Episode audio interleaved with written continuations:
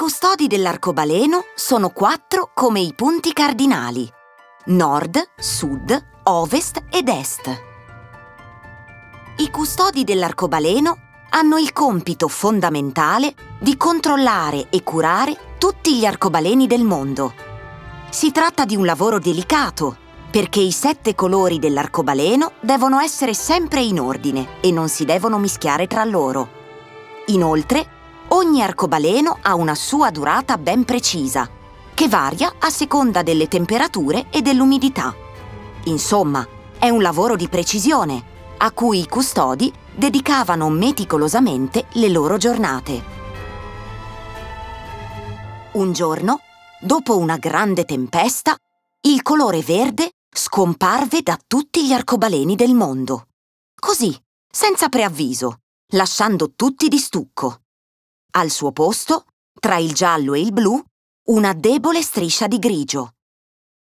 In poco tempo, ogni abitante della Terra si accorse che c'era qualcosa che non andava.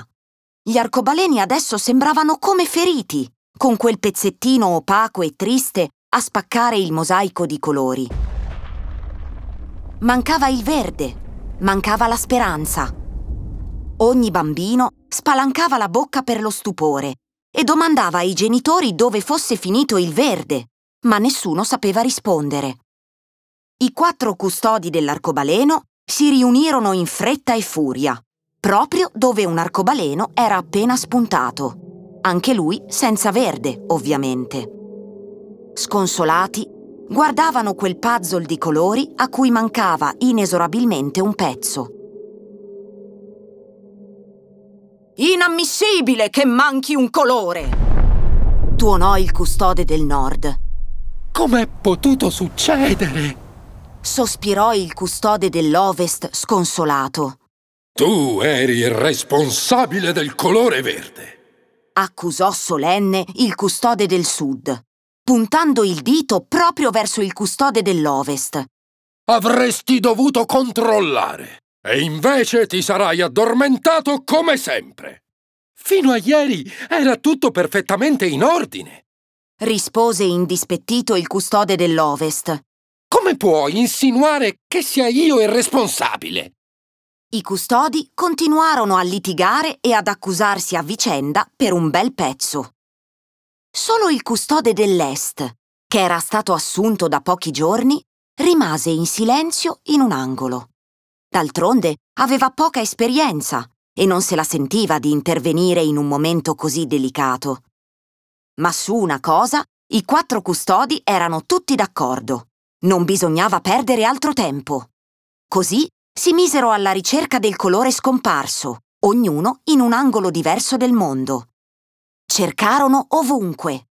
Il custode del nord si spinse fino in Russia, nella fredda tundra, mangiando sardine congelate per tre giorni, ma trovò solo qualche renna di passaggio.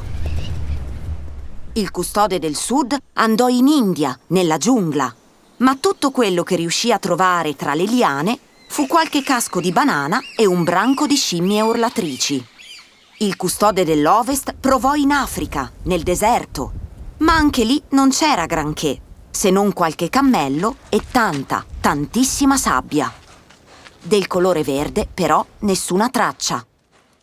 Così, quando i custodi dell'arcobaleno si riunirono ancora una volta, subito ricominciarono a litigare. Si accusavano a vicenda, alzavano la voce e i toni in modo nervoso. Allora il piccolo custode dell'est, che fino a quel momento non aveva proferito parola, si fece coraggio e disse: «Scusate se mi intrometto, ma credo di avere un'idea per risolvere il problema».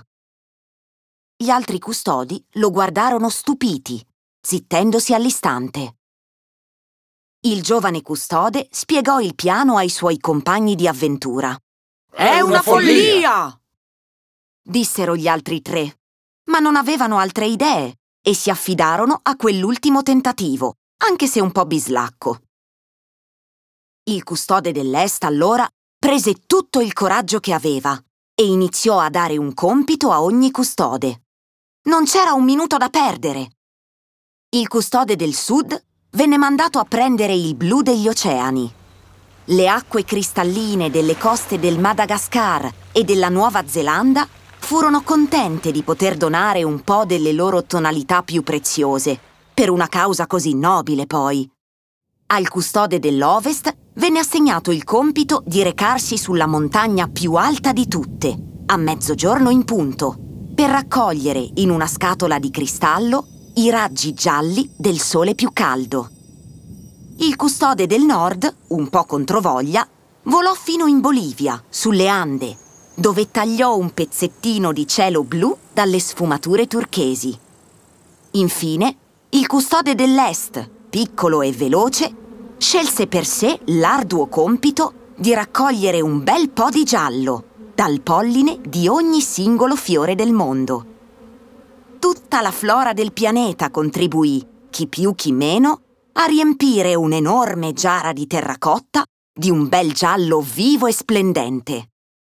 Il guardiano dell'Est tornò alla base con i vestiti pieni di polline, ma molto soddisfatto del lavoro svolto. I quattro custodi allora presero tutto il giallo e il blu che avevano raccolto e lo portarono in riva al mare, a Chiessi, un piccolo paesino di pescatori dell'isola d'Elba, in Italia. «Qui è perfetto!» disse il giovane custode dell'Est, guardando l'orizzonte soddisfatto. E così si misero ad aspettare, tutti e quattro vicini, ognuno con i colori che aveva raccolto. Aspettarono il momento esatto in cui il sole, tramontando, tocca il mare all'orizzonte. In quel preciso istante, i custodi lanciarono in aria il giallo e il blu, mischiandoli. I due colori si unirono e il cielo si tinse di un verde caldo e vitale. I custodi esultarono, il verde tornò al suo posto in tutti gli arcobaleni del mondo. Ecco, se un giorno, dopo un forte temporale, tra le nuvole dovesse spuntare il sole, allora cercate in cielo un arcobaleno. Troverete una curva colorata con tutti i suoi splendidi sette colori. Allora ricordatevi dei custodi e di quel giorno in cui unirono le loro forze per continuare a far brillare un po' di verde nei cieli del mondo.